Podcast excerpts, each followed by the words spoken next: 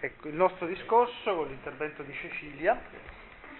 E, ehm, sì, quindi come vedete stiamo rimettendo all'interno di questo pentolone di colore, eh, di colore rosso. Bene, c'è la parola.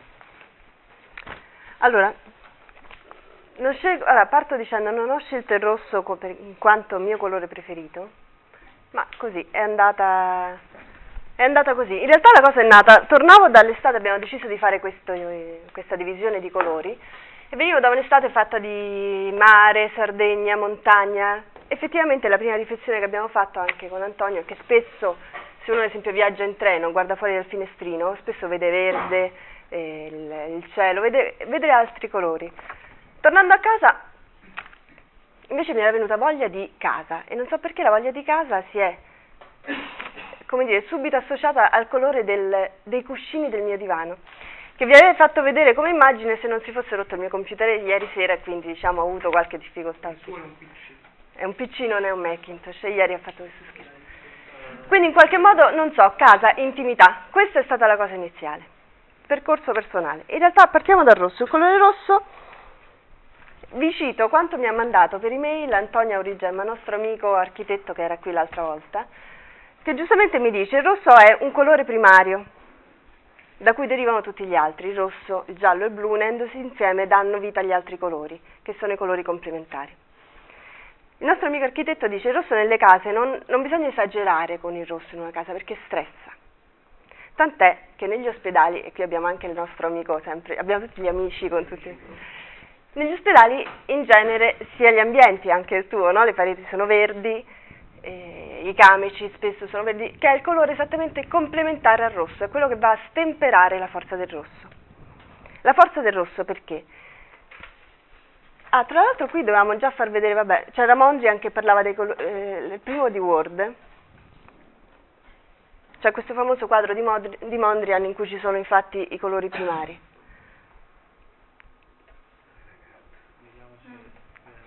Ah, bravo tesoro, io dicevo, dicevo chi lo conosce la carta? esatto, sono il rosso, il blu e il giallo da cui derivano gli altri. Allora, dicevamo la forza del rosso, quindi un colore forte che si impone, no? Perché? La cosa che mi ha colpito riflettendo sul rosso è il fatto che in realtà poi, appunto, non l'ho scelto come colore preferito, no? Per, per una passione personale, però la cosa che che mi ha colpito è che pensando al rosso in realtà sono subito venute una serie di immagini. Cioè l'impressione che ho avuto è che in qualche modo il rosso evochi più di altri colori subito delle immagini associate. E qui ho fatto una piccola statistica. Gli uomini subito associano sangue, le donne subito amore. È successo proprio questo. Qui ci spiega tante cose sull'umanità, ma non ne parleremo adesso. Ma al di là di questo in realtà mi ha colpito, oltre che per queste prime associazioni sangue e amore che poi, di cui parleremo, per il fatto che il rosso viene molto utilizzato nella simbologia comunemente condivisa. Andando avanti,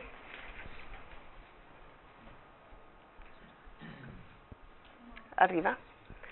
Ecco, cioè il rosso nella segnaletica, ad esempio, è da tutti, è sempre il segno di allarme, stop, cioè nel momento in cui la segnaletica, quindi il simbolo che deve essere un linguaggio comune per tutti, il rosso viene sempre utilizzato, è il rosso del semaforo, è il rosso dello stop, è il rosso di allarme. In ospedale sempre il codice rosso è il, il, il dire, il, qual è? Il paziente più grave. La croce rossa è sempre per il soccorso. Quindi qualcosa, sono tutti segnali di allarme che vengono, tu, che vengono dire, sempre definiti attraverso il rosso. Non è un colore che riguarda solo una cultura solo nella nostra cultura è così, viene unanimemente scelto questo.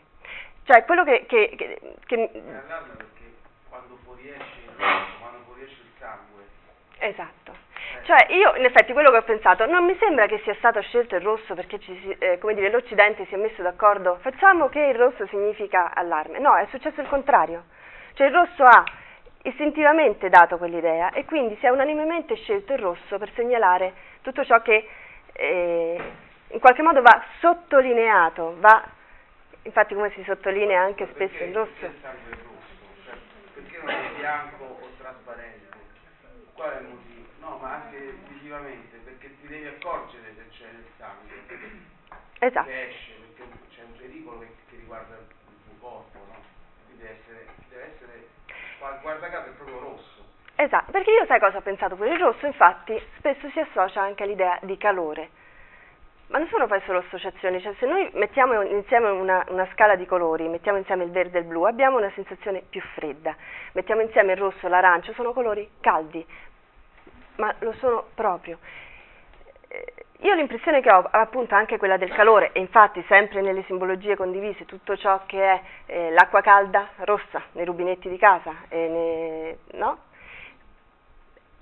Io lo leggo proprio al sangue, perché il sangue in qualche modo il fuoco è rosso, qualcosa di pulsante, cioè il calore in effetti è dato dalla rapidità, dal movimento. Una, l'acqua quando l'acqua è fredda, se noi la scaldiamo si muove e bolle. E così il sangue dentro di noi. Io allora in questo percorso avrò delle cose che mi servono così di passaggio di rappresentazione del sangue, iniziamo qui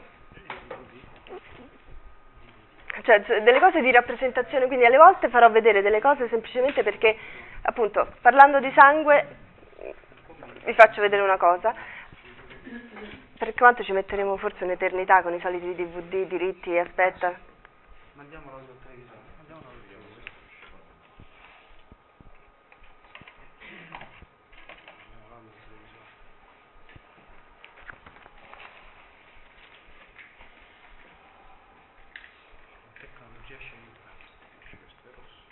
Dove l'hai preso quello? Il mio burro di cacao preferito.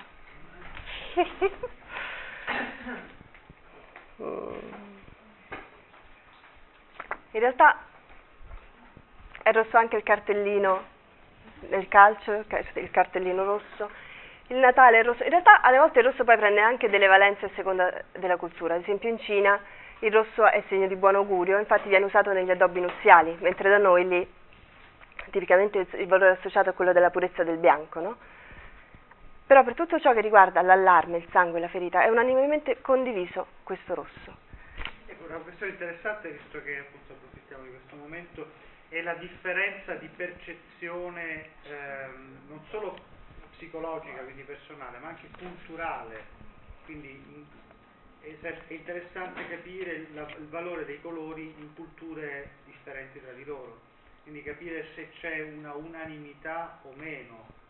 mi sembra che non ci sia. No, non c'è mai stato. Ecco. Anche i primi antropologi hanno dovuto riscontrare questo fatto, che non c'era unanimità, no. a parte chiaramente le condizioni più evidenti, come il fatto che il sangue è rosso per tutti, quindi, giustamente te, eh, però poi oltre questo livello iniziale sono 200 anni che, che, si cerca di capire se c'è chi dice però poi in fondo ci sono delle strutture per cui ci sono delle somiglianze nella percezione e c'è chi dice no, solamente per questi livelli iniziali e poi dopo il bianco può essere un colore di purezza o poi invece essere il contrario. dopo il primo livello diventa Italiano. arbitrario, chi lo sa se poi è arbitrario. Scena 3. Sì. Infatti appunto eh, anche il rosso poi prende una connotazione poi culturalmente diversa in ciascuna, eh, appunto nell'ambito del matrimonio. Noi forse il Natale il rosso non so se dappertutto sia così, eh, e forse non è neanche solo rosso. Natale sì, eh. è trasmesso, ma credo che comunque sia di ascendenza nordica. Sì, sì. sì. Quindi è, sono gli svedesi che ci hanno trasmesso questa cosa. Sì, sì, non parlavo solo di noi italiani. Non si sente come pallida? Ah no. Pensando al rosso, al sangue, quindi per, pensando come... Io chiaramente mi occupo un po' più di cinema, quindi è un po' sempre più al cinema che vado.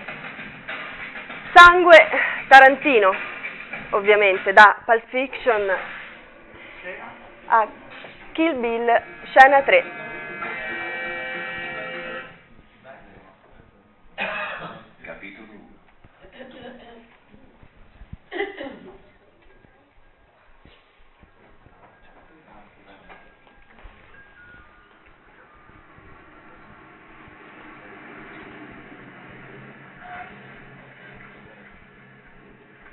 Molto colorata questa scena.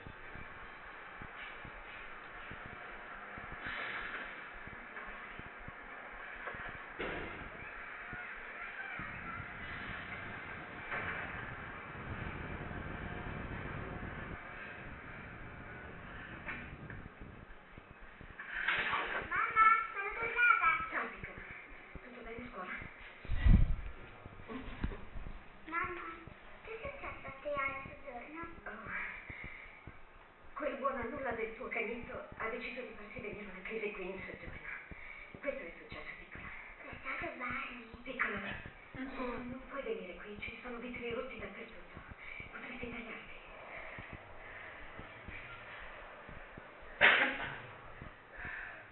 È un'amica della mamma, e non la vedevo da tanto tempo. Ciao, mi chiami... Cosa mi chiami? Lo sai, l'ha fatto anche a casa mia. Si chiama Nicky. Perché? Nicky, Fa così. un nome carino per una bambina carina. Qui possiamo andare un po' avanti. Quanti anni hai, Nicky? Nicky? Ti ha fatto una domanda. Cristiano? La nostra casalinga di Pasadena si chiama Ginny Bell, moglie del dottor Lawrence. Va bene? Quando la conoscevo io, quattro anni fa, si chiamava Sven. Allora, qua ve lo spiego io. Scusate, vado un po' avanti perché abbiamo tante cose da vedere. Loro decidono di interrompere un attimo questa resa dei conti perché è arrivata la figlia del- della, della donna di colore. Ok, stop. Però in realtà c'è una questione aperta che devono risolvere e quindi prosegue. Potrei uccidere prima te. Poi andare su da Nicky, uccidere. Aspettare tuo marito, il dottor Bell, e uccidere anche lui. E dice, per essere pari dovrei uccidere tutta la tua famiglia. Se per magia potessi tornare indietro nel tempo lo farei. Ma non posso. Voglio solo dirti di sono una persona diversa. Oh, che bello. E chi se ne frega? Non mi faccia illusioni. Lo so che non merito né la tua pietà né il tuo perdono. Tuttavia, ti supplico di averli entrambi in nome di mia figlia. Che merda. È meglio che ti fermi dove sei. Ti ho detto che non voglio ammazzarti sotto gli occhi di tua figlia, ma questo non significa che spiattellarmela davanti come stai facendo ora mi ispiri compassione. Tu e io abbiamo una faccenda di sospeso e nessuna delle stramaledette cose che hai fatto in questi ultimi quattro anni, compresa quella di farti ingravidare, cambierà la situazione. Allora quando li chiediamo i conti? Dipende solo da te. Quando è che preferisci morire? Domani? Oppure dopodomani? Perché non facciamo stanotte? Splendido. E dove? C'è un campo di baseball dove alleno una squadra dei piccoli a circa un mille da qui.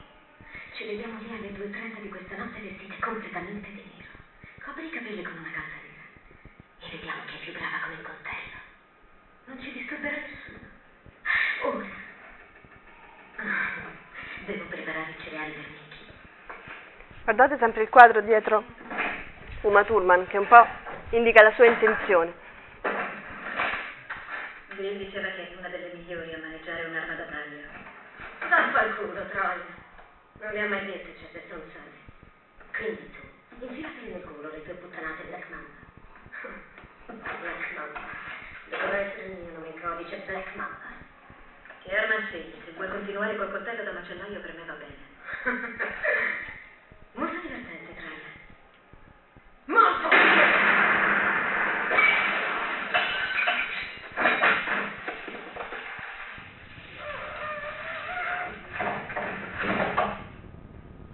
Ok. Stop. Che siete presi. Finito? Mi piaceva prendere questa scena per identificare il sangue, perché il sangue in qualche modo contiene in sé, oltre al colore rosso, proprio la forza del rosso, una forza che pulsa, il sangue che pulsa dentro di noi e che quando, ad esempio, ci feriamo, schizza, perché appena ha un'apertura schizza fuori. Videocassetto, cioè è già dentro. E quindi Tarantino in questo scusate, io ogni tanto anticipo perché sennò ci mettiamo ogni volta da tre ore a... E quindi Kill Bill in questo senso, forse vabbè, la storia non ci interessa più di tanto, mi interessava più che altro come Tarantino ha reso l'idea del sangue. Comunque è la storia di questa ragazza che eh, magari però è già partito?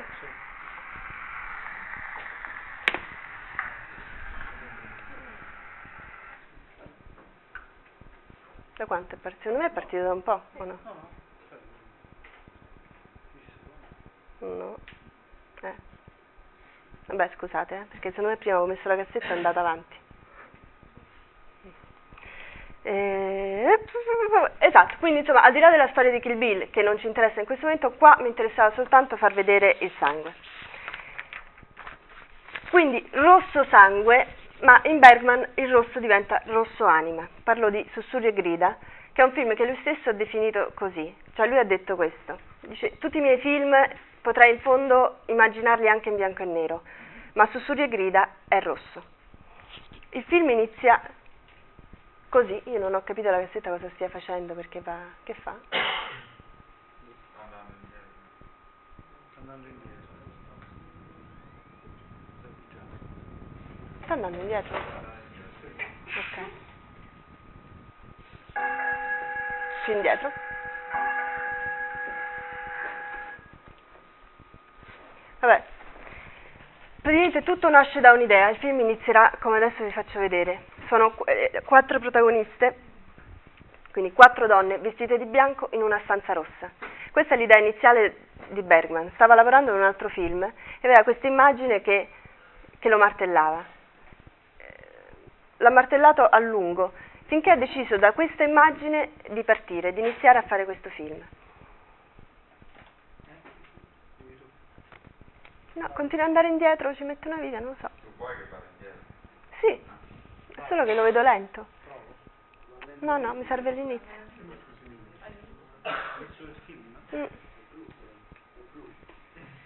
È blu. Non so perché faccia così. Dici, forse se lo faccio due volte. Mm. Poi faccio- Ecco. Bravo.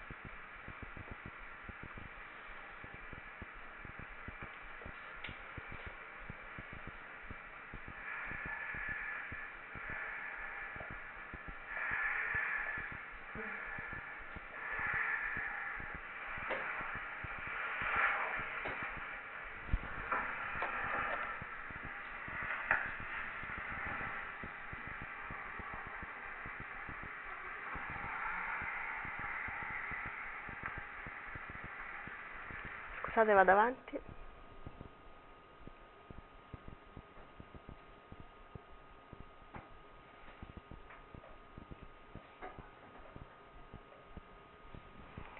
Vedete, tutta- tutto il film è ambientato praticamente quasi solo in questa stanza, che è completamente rossa, ogni cosa è rossa, tranne le protagoniste che sono vestite di bianco.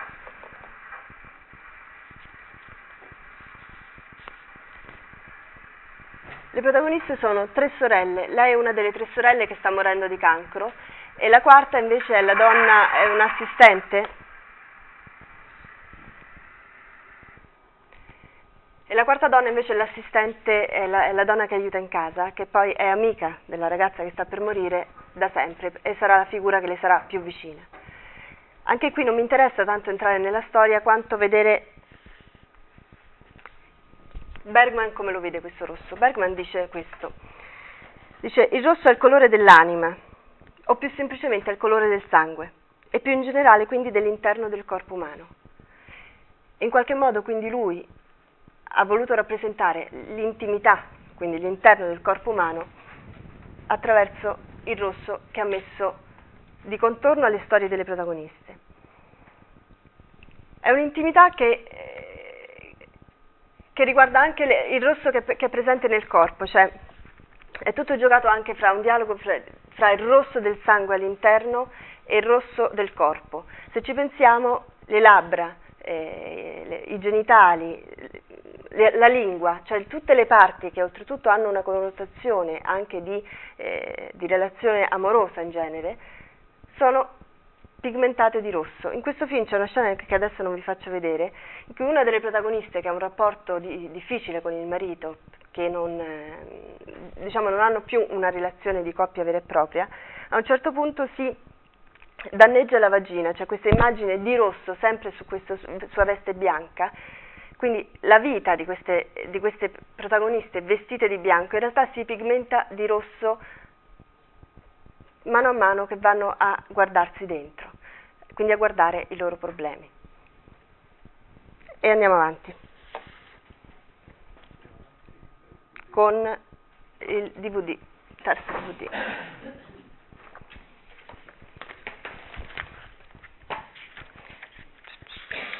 Mm.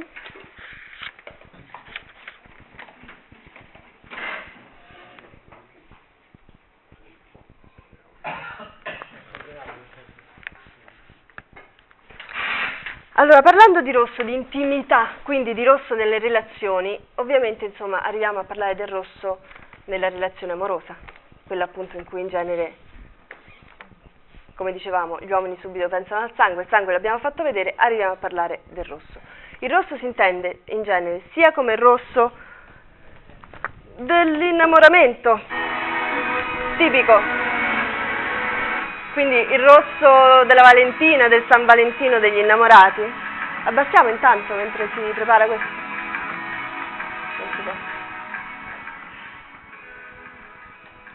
Questo si può saltare andando al menu. Scena 21. Quindi al rosso degli innamorati ho scelto per parlare del rosso della passione un film che unisce sia il rosso dell'amore sia il rosso passionale, carnale, perché il rosso in qualche modo incarna entrambi. E eh, mi ha colpito alla fine di tanti film, ho pensato a Film Bianco di Kislowski. È un film, voi lo sapete, Kislowski, poi vedremo anche Film Rosso. Kislowski ha fatto questa trilogia sulla Francia, Film Blu, Film Bianco e Film Rosso, che si ispiravano ai tre temi della libertà, egalité e fraternité. Eh, il film, film Bianco è tutto un film sul tema dell'uguaglianza, e parla, in realtà tutto nasce da un matrimonio in bianco, quindi un matrimonio non più consumato, dove il protagonista in qualche modo per questo motivo è, si ritrova improvvisamente ad essere impotente e viene anche abbandonato dalla moglie perché in qualche modo non riescono più a avere eh, rapporti. Viene umiliato e in qualche modo eh, lasciato al di fuori della società, per cui fa di tutto per somigliare di più agli altri. E allora che cosa cerca di riconquistare? Quello, i, i, due stereotipi tipici, che sono quello del lavoro e quello del sesso. Quindi lui che cosa fa? Eh, praticamente, dopo la separazione le, legale con la moglie, decide di ricostruirsi una vita, torna in Polonia, eh, di dove era d'origine, e piano piano si ricostruisce un, eh, un percorso lavorativo tanto che diventa addirittura ricco, potente, e organizza tutta una vendetta contro la moglie quindi in qualche modo cerca di diventare uguale agli altri. Ma sua, tutto questo, se voi avete mai visto Kieslowski, questi film sono pienamente pigmentati del colore del titolo, cioè il film blu è pieno di blu, è, è, cioè nel filtro, c'è in tutto questo, anche film bianco.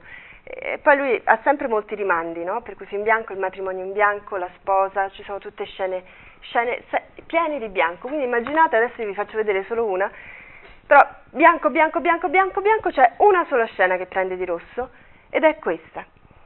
Prima di mandarla accade questo, lui pur di rincontrare la moglie che non lo voleva più vedere si finge morto, in modo che la moglie lo, re- lo raggiunga al suo funerale. Organizza di incontrarlo nella sua stanza d'albergo, però avviene qualcosa che non si aspettavano in qualche modo. La passione amorosa che in fondo si vede all'inizio sono due persone che si sono amate, per questo ho scelto questo film qui, per rappresentare sia l'amore carnale che l'amore, eh, l'amore di una passione, l'amore proprio in senso in to cure. Perché questa è una coppia che si è molto amata, ma non è riuscita a superare il problema dell'impotenza del marito. Lui l'ha anche odiata per questo, si è ricostituito come persona nel lavoro, quindi come, come figura potente, vuole vendicarsi, incontrarla, però vediamo. No, era quella prima.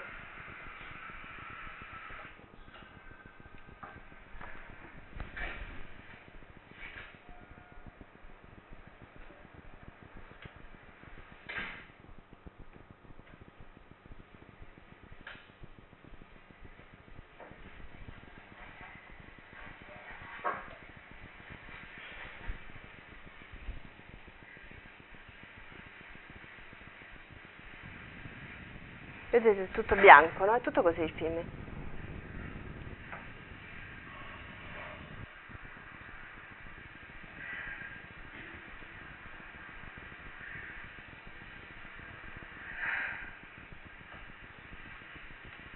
Lei è tornata dal funerale dell'ex marito, quindi, no?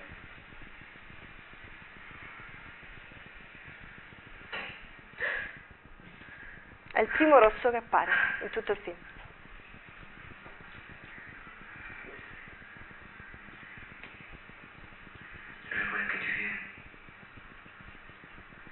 um,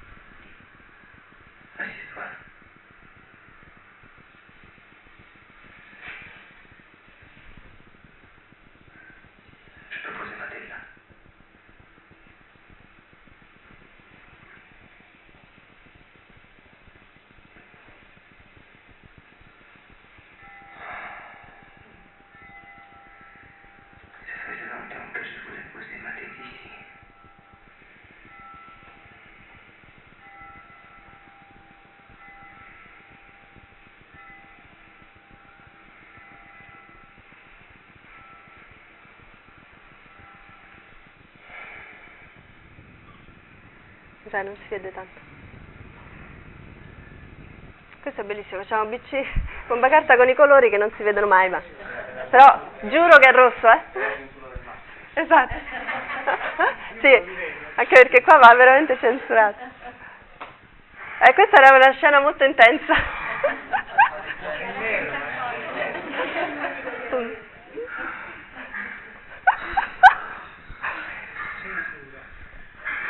Si censura, veramente. Ci si crede.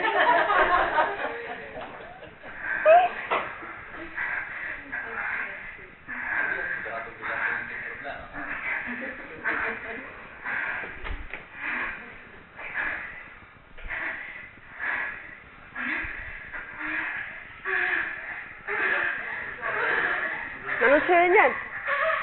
Ah, adesso.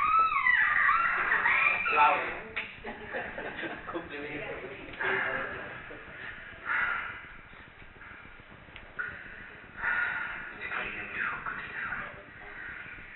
Oui.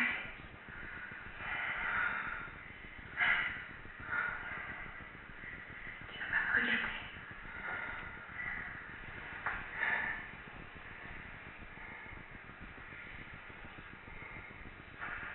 Ecco, era tutto rosso così, si vede solo qua, però basta che... E prepariamo, e prepariamo l'altro. No, scusate. Allora, praticamente era tutto pieno di rosso, non si è visto. però rappresentava in pieno in questo. Tra l'altro, vedendo tutto Kieslowski, io l'ho rivisto anche da poco perché, insomma, in vista di questi colori, chiaramente ce lo siamo rivisto un po'. Eh, colpisce molto questo rosso che arriva in questo film, perché veramente dopo tanto bianco è un rosso intenso. Cioè, eh, nella costruzione Kieslowski è un regista particolare, non mette nulla a caso. Cioè, potremmo- uno potrebbe vedere i suoi film e vederli e rivederli, rivederli e notare mille, mille particolari in più. Particolari che spesso lui, lui non ha neanche spiegato, eh, alle volte neanche agli attori. mm, però la cosa che spiegava era questa, dice io metto una serie di elementi di cui eh, lo spettatore forse non si accorge subito di tutti gli elementi che ci sono, però l'impressione di fondo che avrà alla fine sarà quella di capire quello che io volevo dirgli. E quindi in effetti durante la visione di tutto il film, quando arriva questo rosso, è proprio forte, è pulsante, è sempre un rosso, un rosso sangue in questo senso. Cioè io questo percorso del sangue lo vedo in questo senso, cioè il rosso è un colore così forte, qui ci stiamo preparando alla scena, è un colore così forte perché pulsa dentro di noi, pulsa, è, è impossibile evitarlo in qualche modo, quando si, si propone batte, batte, forte, batte come un cuore, cioè è, è così, è dentro di noi, è, è quindi il rosso dell'anima di Bergman, è il rosso quello dell'esperienza amorosa e dell'esperienza carnale anche.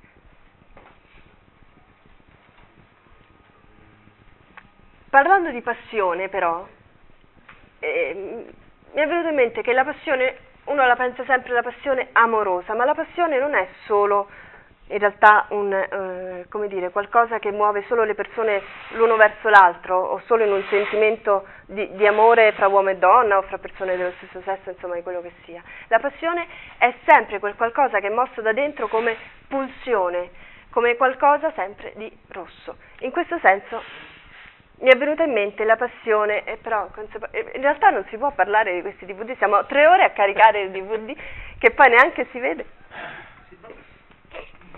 potrebbe eliminare il problema caricando facendo con Mac Reaper. Mac Reaper o quando funzionano i computer dentro casa si potrebbe...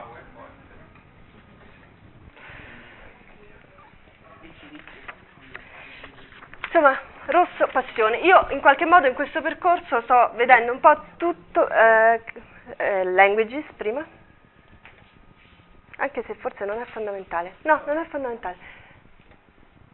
Ok eh, italiano. Scena, scena, scena, 10. Mandandomela pure un po' avanti.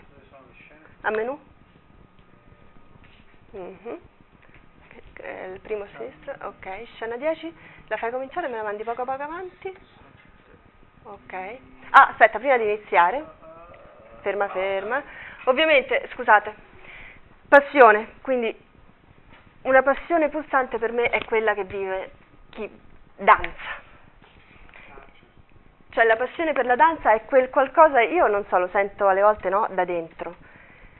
E per me questa scena è rossa, non è che sia oggettivamente rossa, c'è un di irlandese, c'è un ragazzino rosso, è la storia di Billy Elliot che forse avrete visto, questo ragazzino che vive nella classe proletaria delle, eh, irlandese, quindi immaginiamo il classico contesto stile anche un po' Ken Loach di eh, dire, famiglie molto pratiche legate al sbarcare il lunario, eh, famiglie di operai e questo bambino invece riscopre di avere questa passione. Questa è la sua insegnante di danza che sta andando a scuola del, che sta andando a casa del ragazzo, quindi dal padre e dal fratello, che sono i classici operai un po' no? Mm, materiali, che cert- oltretutto preoccupati da questa tendenza del figlio a voler ballare, perché in qualche modo potrebbe essere un segno di, di omosessualità o chissà che, cioè non viene neanche capita questa, questa pulsione del figlio. Ma andiamo avanti mandandolo un po' veloce qui. Questo insegnante di ballo che ha scoperto invece veramente la pulsione che, che muove questo ragazzo, sta andando a parlare alla famiglia del ragazzo per cercare di spiegare che, che ha un talento. Il ragazzo assiste a questa discussione, è questo ragazzo qui, scusate io vado veloce per il tempo sempre, oh. e vede che il padre non, non, ne vuole sentire, il fratello neanche, hanno problemi economici, una nonna in casa che è malata, e questa, questa inclinazione del, del fratello più piccolo, del figlio, non viene assolutamente capita. Ok, metti play. A questo punto sale la musica.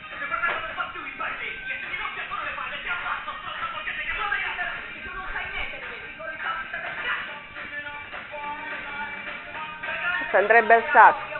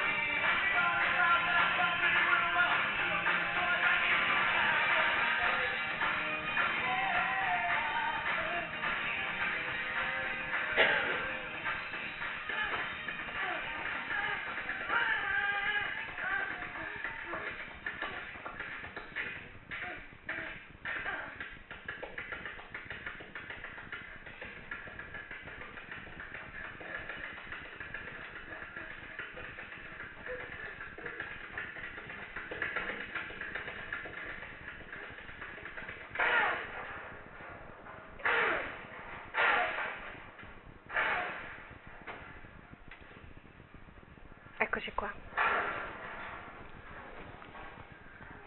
Questa forse secondo me dei film che porto è quello meno eh, il rosso meno presente forse oggettivamente come colore, però io la sento molto rossa questa scena. Ma è il blu il colore. È il blu il colore. Quantitativamente. Quantitativamente presente, infatti pensavo a Elena che farà il blu. Però basta, eh? E Antonio? Basta. esatto, è rosso. Cioè c'è il blu, e alto rosso, i mattoni sono rossi, è rossa la sua rabbia. Questo suo sfogo gli va. Lui inizia. Dimmi. No, eh, ma, finisci prima. Mm. No, è il rosso significato della passione. Eh sì, esatto. È, esatto, è un rosso che si scontra contro proprio il blu. Il blu, ad esempio, anche quando lui fa la strada risalendo la salita con il- alle spalle il mare, lì esprime proprio la sua rabbia, rabbia contro il blu che ha alle spalle in qualche modo, quindi contro quella razionalità fredda, se così vogliamo chiamarla, contro quel percorso delineato teorico che avrebbero voluto fargli prendere eh, i genitori.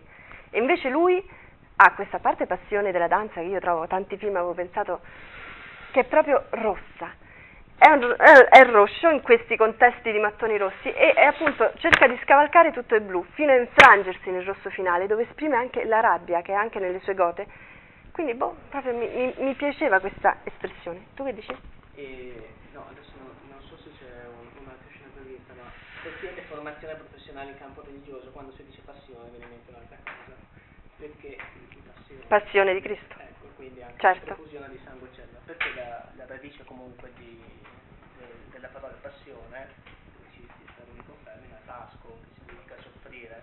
Quindi anche la passione amorosa, la passione che si mette in quello che piace, da cosa si misura? Dall'intensità del coinvolgimento fino alla disponibilità anche a soffrire per questo. Quindi Esatto. la rabbia come passione.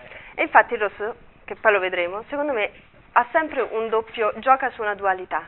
Noi prima parlavamo di vita, il rosso della vita, secondo me il rosso della vita è della morte. Così come l'intensità ha a che fare appunto con il dolore anche. Il rosso, proseguo, non lo faccio vedere, mi è venuto in mente il rosso è anche tentazione, parlando a proposito di cose di Cristo, il diavolo in qualche modo viene identificato come rosso. E allora, parlando di questo, mi va di far vedere, ah, andiamo alla videocassetta numero questo qui, che è già pronta, Le- si sta staccando l'etichetta, forse è meglio la stacchiamo, no, no. Mm. Ok, se no rimane dentro la videocassetta. Rosso tentazione, ma non lo faccio vedere perché non ho tempo di far vedere tutte quelle le cose a cui ho pensato. Però diciamo che nella pericolosità del rosso, e a volte anche nella bellezza, perché perché no, nella vita anche il pericolo ci può essere, c'è la seduzione. Il rosso è... Eh? E non si vedrà. La vedo solo io. Si vede pure solo lì adesso. Non si vede più qua. No, si vedere là. Si può alzare un po'? Esatto. Allora, due esempi di rosso seduzione che hanno fatto storia, guarda caso.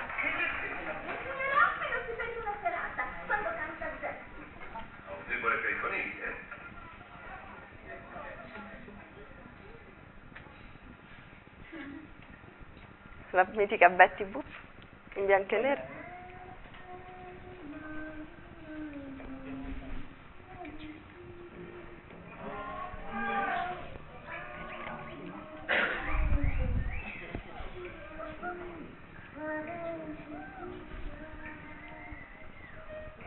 Alzare un po'?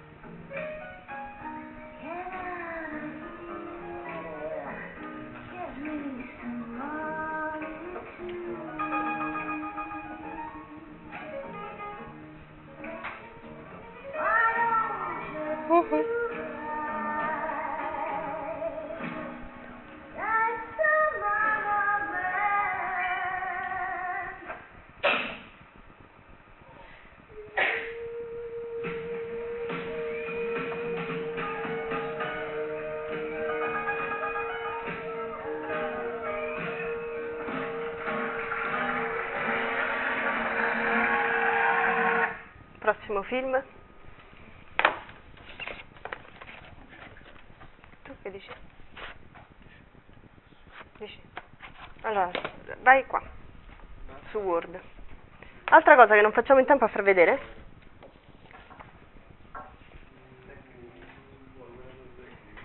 Questo era un esempio di tentazione rossa. In realtà avevo portato l'altra rossa per antonomasia, che immaginando di non fare in tempo eventualmente scorri giù giù a vederla, le ho messe anche qui, giù giù, questo è Roger Rabbit, l'altra rossa in bianco e nero, ma che rossa mi dispiace non farla vedere, è ovviamente Gilda. Non facciamo in tempo, c'era tutto il pezzo della canzone. In qualche modo la cosa che mi ha colpito, pensando a questa immagine cinematografica della seduzione, queste due veramente hanno fatto storia. Quella di prima, vabbè, non l'ho detto, era Roger Rabbit, Jessica Rabbit è questa. Qui esce fuori Roger Rabbit, era il coniglietto, che era sposato con questa fantomatica moglie che non si vede per un po' finché non appare ed è una stangona pazzesca. Questi due esempi di seduzione cinematografica sono rimasti proprio. Cioè la seduzione è forte, è rossa. Cioè, però, quando è così il rosso può essere anche andare oltre, no? Oltre anche questo, diventare un'ossessione. Allora, l'ossessione veramente per antonomasia è scorri, scorri. Stop. È lei, è la ragazzina con i capelli rossi. Charlie Brown, ossessionato, andiamo avanti. Pagine e pagine, strisce e strisce di questa ragazzina dai capelli rossi che lui vuole incontrare, vorrebbe parlare con lei ma non ne ha il coraggio. Qua c'è questa prima striscia che forse non si vede bene. Allora, in cui dice, oh, la ragazzina... Dai, aspetta che c'è... Ve la leggo? La ragazzina con i capelli rossi sta guardando l'album murale. Adesso sa che la maestra ci ha messo insieme per l'esercitazione. Forse verrà qui e dirà ciao Charlie Brown. Bla, Charlie Brown. Brown. Charlie Brown. Vedo che tu e io siamo compagni. Poi dirà, prosegue, guarda un po' più veloce, no? Praticamente, allora, lui vuole parlare con questa ragazzina, non ci riesce. Perché siamo tre a Brown, mi ha dato pochi minuti per proseguire, però me ne prendo qualcuno di più. Praticamente tutte queste strisce, cioè Schultz ha fatto strisce e strisce con Charlie Brown che fa ipotesi in cui incontrerà questa ragazzina e, dirà, e le dirà delle cose. Allora cioè, eh, dice, beh, immagino che ciò significhi che io posso andare da lei, la maestra ci ha detto che dobbiamo fare gli esercizi insieme, allora io andrò da lei e le dirò, salve socia, io, io, non riesce a parlare, prenderò l'insufficienza. La vignetta successiva, a un certo punto lui vede che, pagina 33, a un certo punto scopre addirittura con Linus, l'altro suo amichetto, che c'è un camion di traslochi davanti alla casa della ragazzina dai capelli rossi, per cui parte, ma come? Allora prosegue con queste fisse mentali Linus lo avverte, guarda che la ragazzina dai capelli rossi sta scappando. E lui inizia, mentre le strisce di solito sono breve, brevi righe, quando parla della ragazzina dai capelli rossi è un fiume di parole ogni volta, di, faro- di parole ipotetiche che lui le direbbe ma non le dirà mai. Non l'ho neanche mai parlato, credevo, credevo di avere un sacco di tempo, credevo di poter aspettare fino alla festa della chiusura della quinta o della prima media, credevo di poterla invitare ai balli del ginnasio e in tanti altri posti quando fossimo più vecchi, ma adesso lei va via, è troppo tardi, non l'ho neanche mai detto salve. E questo è il rosso, la ragazzina dai capelli rossi. Ma parlando di ossessione, il prossimo film questo, che in parte faccio vedere così e in parte su videocassetta. Eh sì, no, è perché è il tempo. Vai.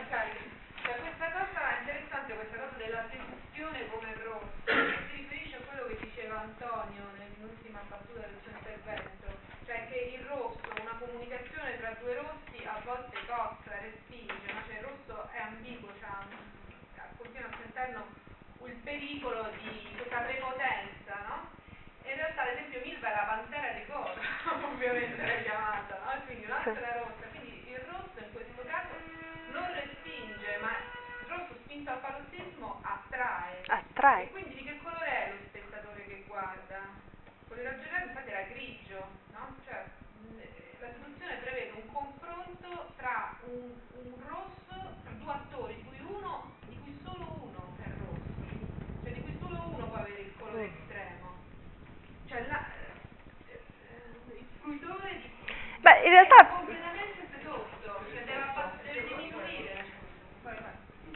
E se no sono un po' estremolorate. La mela del peccato è rossa. La mela del peccato è Infatti le rossa. donne Sì, si sì. mettono il rossetto, mica... Per accentuare, eh, il bello però vedi delle donne, il rossetto va a accentuare ancora più le labbra che sono già di per sé le parti più rosse del corpo, anche il corpo in questo parla, no?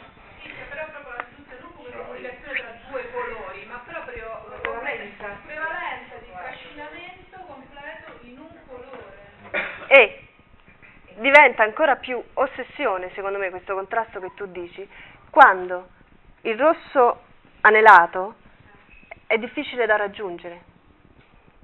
Perché è dell'altro, vorresti, sei attratto da quello, lo vorresti raggiungere, che poi è quello della ragazzina dai capelli rossi, però lui proprio non riesce a muoversi, cioè lo attrae, ma in qualche modo lui ne è talmente privo, non so, che non riesce. Allora, parliamo di questo, la donna che visse due volte. Poi mi servirà a metterlo pure in cassetta. La donna che visse due volte, in realtà questo è nuovamente un film in cui eh, teoricamente il colore rosso no- non è che sia poi così presente, però quando è presente parla. Tant'è che in effetti, se noi vediamo la scena numero uno del DVD, vediamo come inizia questo film, il cui titolo originale era Vertigo, Vertigine. Anche la locandina originale del film eh, era rossa con, con il, il giro della vertigine.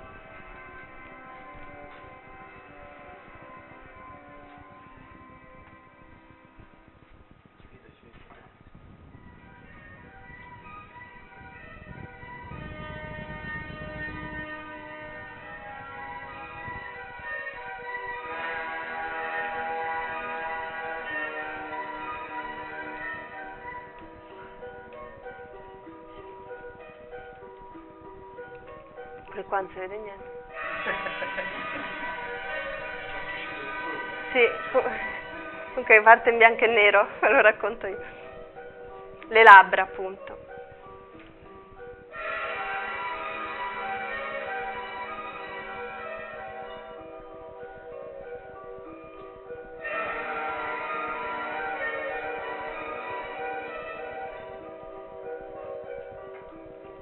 Colorando di rosso? Ve lo dico io perché. L'occhio. È molto bello far vedere. E dentro l'occhio inizia questo senso di vertigine. Prepariamo intanto la scena 5. Il film inizia così, la vertigine sarà, eh, voglio dire, la forza motrice di tutto il film, forse l'avete tutti visto, film capolavoro di Hitchcock, protagonista James Stewart che nelle scene iniziali vediamo ha un incidente eh, per cui perde un amico prendendolo mm, perché questo amico cade dal tetto e non non riesce a salvarlo, per cui lui rimane impressionato per una vita e soffrirà di vertigini. Sapendo questa cosa un amico lo ingaggia per indagare sulla moglie che ha uno strano atteggiamento, dice, cerca di investigare, lui va in pensione dopo aver perso questo collega, viene chiamato a investigare su questo caso perché l'amico gli dice guarda mia moglie è strana, è convinta di essere una donna vissuta nel passato, fa cose strane, seguila. Per cui lui inizia a seguire questa donna. La prima volta che la vede, la vede qui. La donna è un'affascinante, sempre per tornare a bomba, Kim Novak. Sì. Siamo alla 5, no? Guardate qua.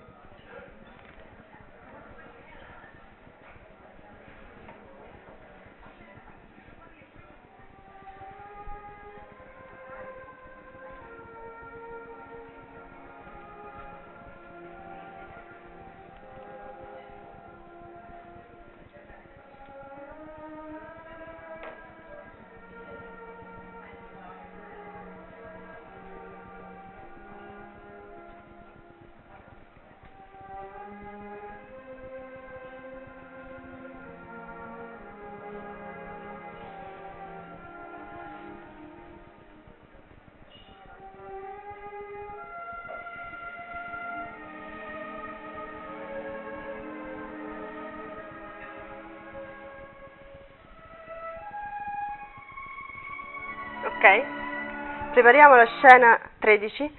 Questo è l'ingresso in scena di Kim Novak.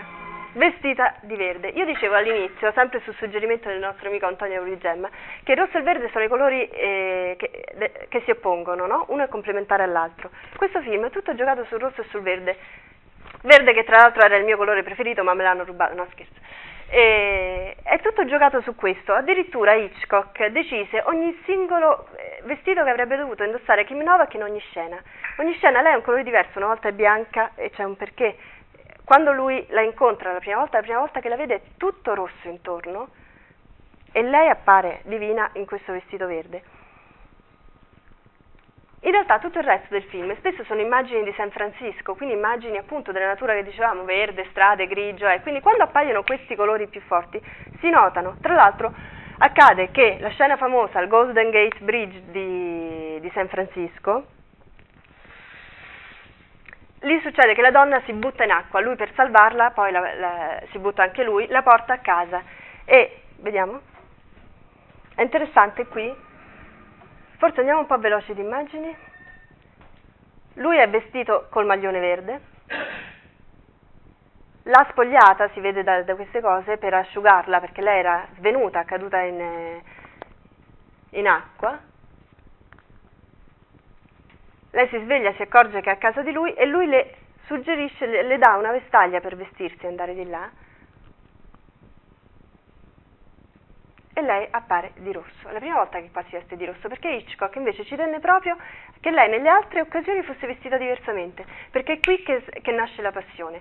Cioè qua è la prima volta in cui eh, James Stewart, cui, che invece aveva il ruolo di investigatore per il marito, quindi assolutamente non avrebbe dovuto no, scusate vado veloce sempre per questione di tempo, ma tanto si vede quello che accade fra di loro.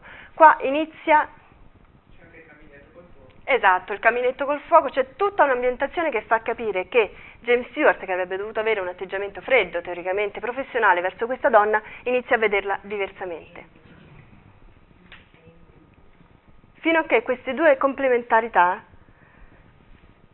che giocano ancora in un gioco di distanza, lei si mette vicino al fuoco, vestita di rosso, lui verde, arriveranno a un punto a toccarsi.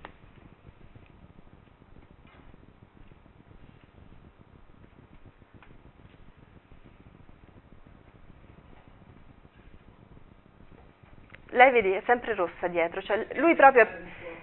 Esatto, il fuoco dietro di lei, lei è vestita di rosso, lui è preso fino a non poter resistere. Alla fine adesso qui dovrà toccarla.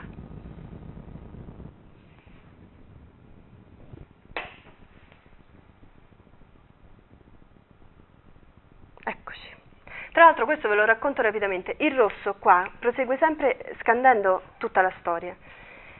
Ad esempio, quando lui ha i momenti di debolezza relativi a, eh, perché la storia va avanti, cioè, vabbè non ve la racconto perché non importa, comunque il rosso sarà sempre scandirà sia il delirio de- relativo a questo suo senso di vertigine e ai sensi di colpa che lui ha, sia saranno, sarà il rosso di un gioiello che lei indossa, che tra l'altro è lo stesso gioiello di un quadro, perché abbiamo detto all'inizio questa donna pensa di essere una donna del passato, ritratta in un quadro presente in un museo, e in questo quadro la donna indossa un, un gioiello che indosserà lei stessa poi nella, nella, vita e sarà elemento scatenante della verità. Quindi il rosso è presente. Ok. Io vorrei fare solo un'ultima cosina. Ce la facciamo? Questo qui, l'inizio di questo. Chiaramente voglio dire, questo rosso così forte di quando lui la incontra qui sarà il rosso che poi ne farà un'ossessione, lui sarà ossessionato da questa donna e da tutto quello che ne accadrà, perché sarà affascinato da lei e tutto questo avrà un destino fatale, difficile, come vogliamo chiamarlo. Ho praticamente finito, ma non posso non passare per film rosso farvi vedere solo come inizia. Film rosso, abbiamo detto prima, la della trilogia di Kieslowski, questo regista polacco. Il terzo film, mentre lo, lo vediamo, è quello sulla fraternità, quindi, no? quindi libertà, uguaglianza e fraternità. Mm.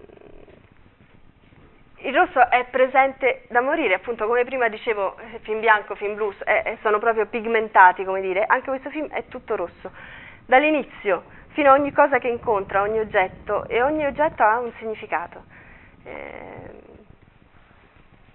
però bisogna vedere prima l'inizio. Qui bisogna saltare la presentazione della BIM, fatto già, ok. che è molto bella ma ogni volta dura otto ore, della casa di distribuzione, fa una promozione.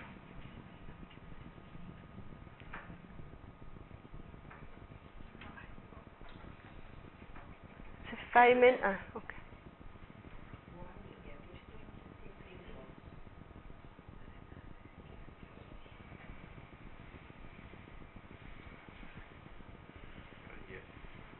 Secondo me dovresti fare menu? No.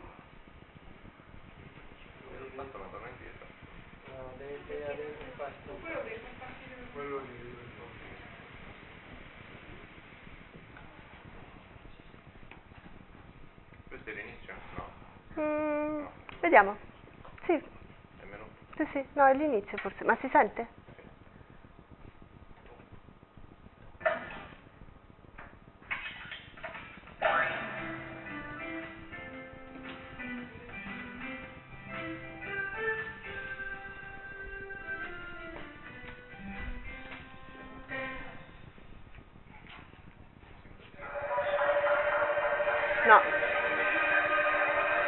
Questo è il menu. Inizio proprio.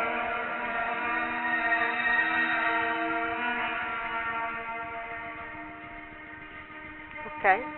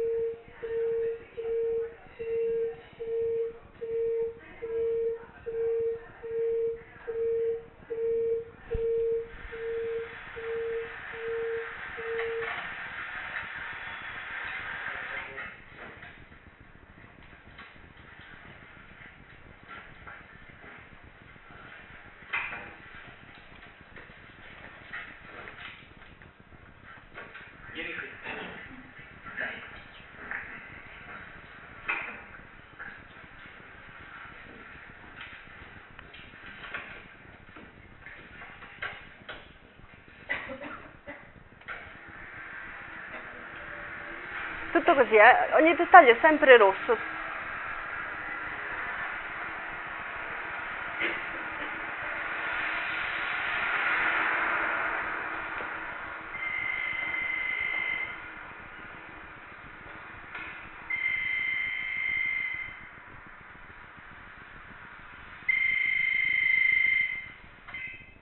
Risponde il 3200486. Lasciate un messaggio o un numero di telefono. Richiamerò in rientro.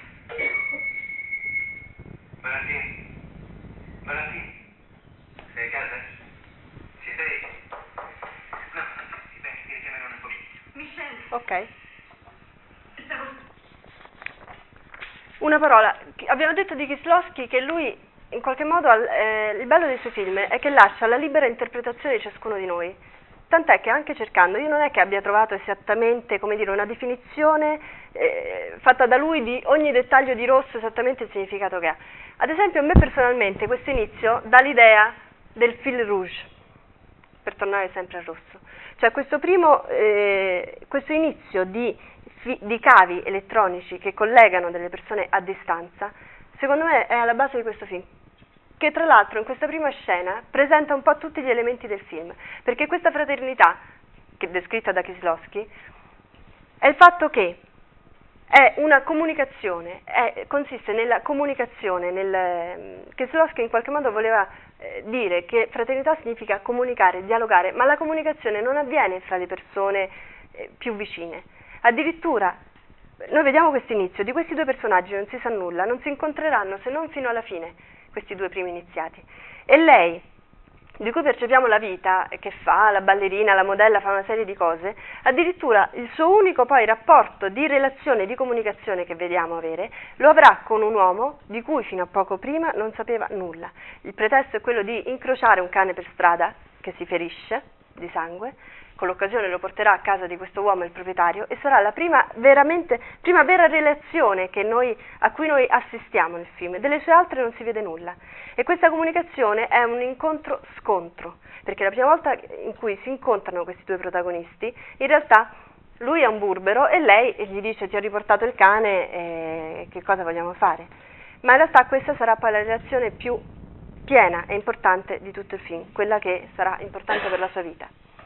E quindi in qualche modo questo film mi piaceva perché raccontava e racconta appunto questa comunicazione che è data anche da uno scontro e dal superamento di questo, uno scontro che poi diventa un incontro. C'è solo una cosa di Word finale? Andando rapido. Io avevo portato una canzone ma non faccio in tempo a farla vedere. A farla ascoltare. Purtroppo. Scaletta da vedere, la vedi lì? Oh?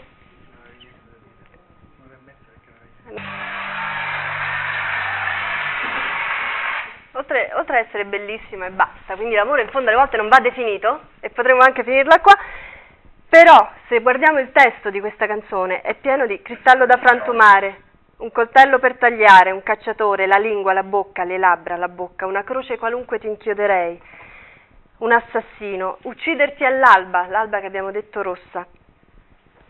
In qualche modo c'è molto sangue, c'è molta morte e c'è molta vita, perché secondo me il rosso è anche questo, è il colore della vita e della morte. E in fondo la parola stessa, amore, che sempre si associa al rosso, contiene in sé la parola morte, a mors, senza morte. E allora secondo me il rosso alla fine di questo discorso è un'esperienza da attraversare, cioè non è un colore. Abbiamo visto come si impone, sì, perché è rosso, perché è sangue, perché è ferita, perché è dolore, è come perché è passione amorosa, perché è passione della propria vita, perché può essere pericoloso, seduzione, un'ossessione, ma è comunque un'esperienza che in una vita non si può eliminare e neanche nel passaggio verso la morte, dalla nascita dell'alba al tramonto, che è rosso. Infatti in natura che noi diciamo sempre, se io viaggio in genere vedo alberi verdi e tutto, però il rosso è quello che in natura segna la demarcazione dell'inizio della giornata e della fine della giornata, come a dire che è il colore che segna un passaggio. Fine.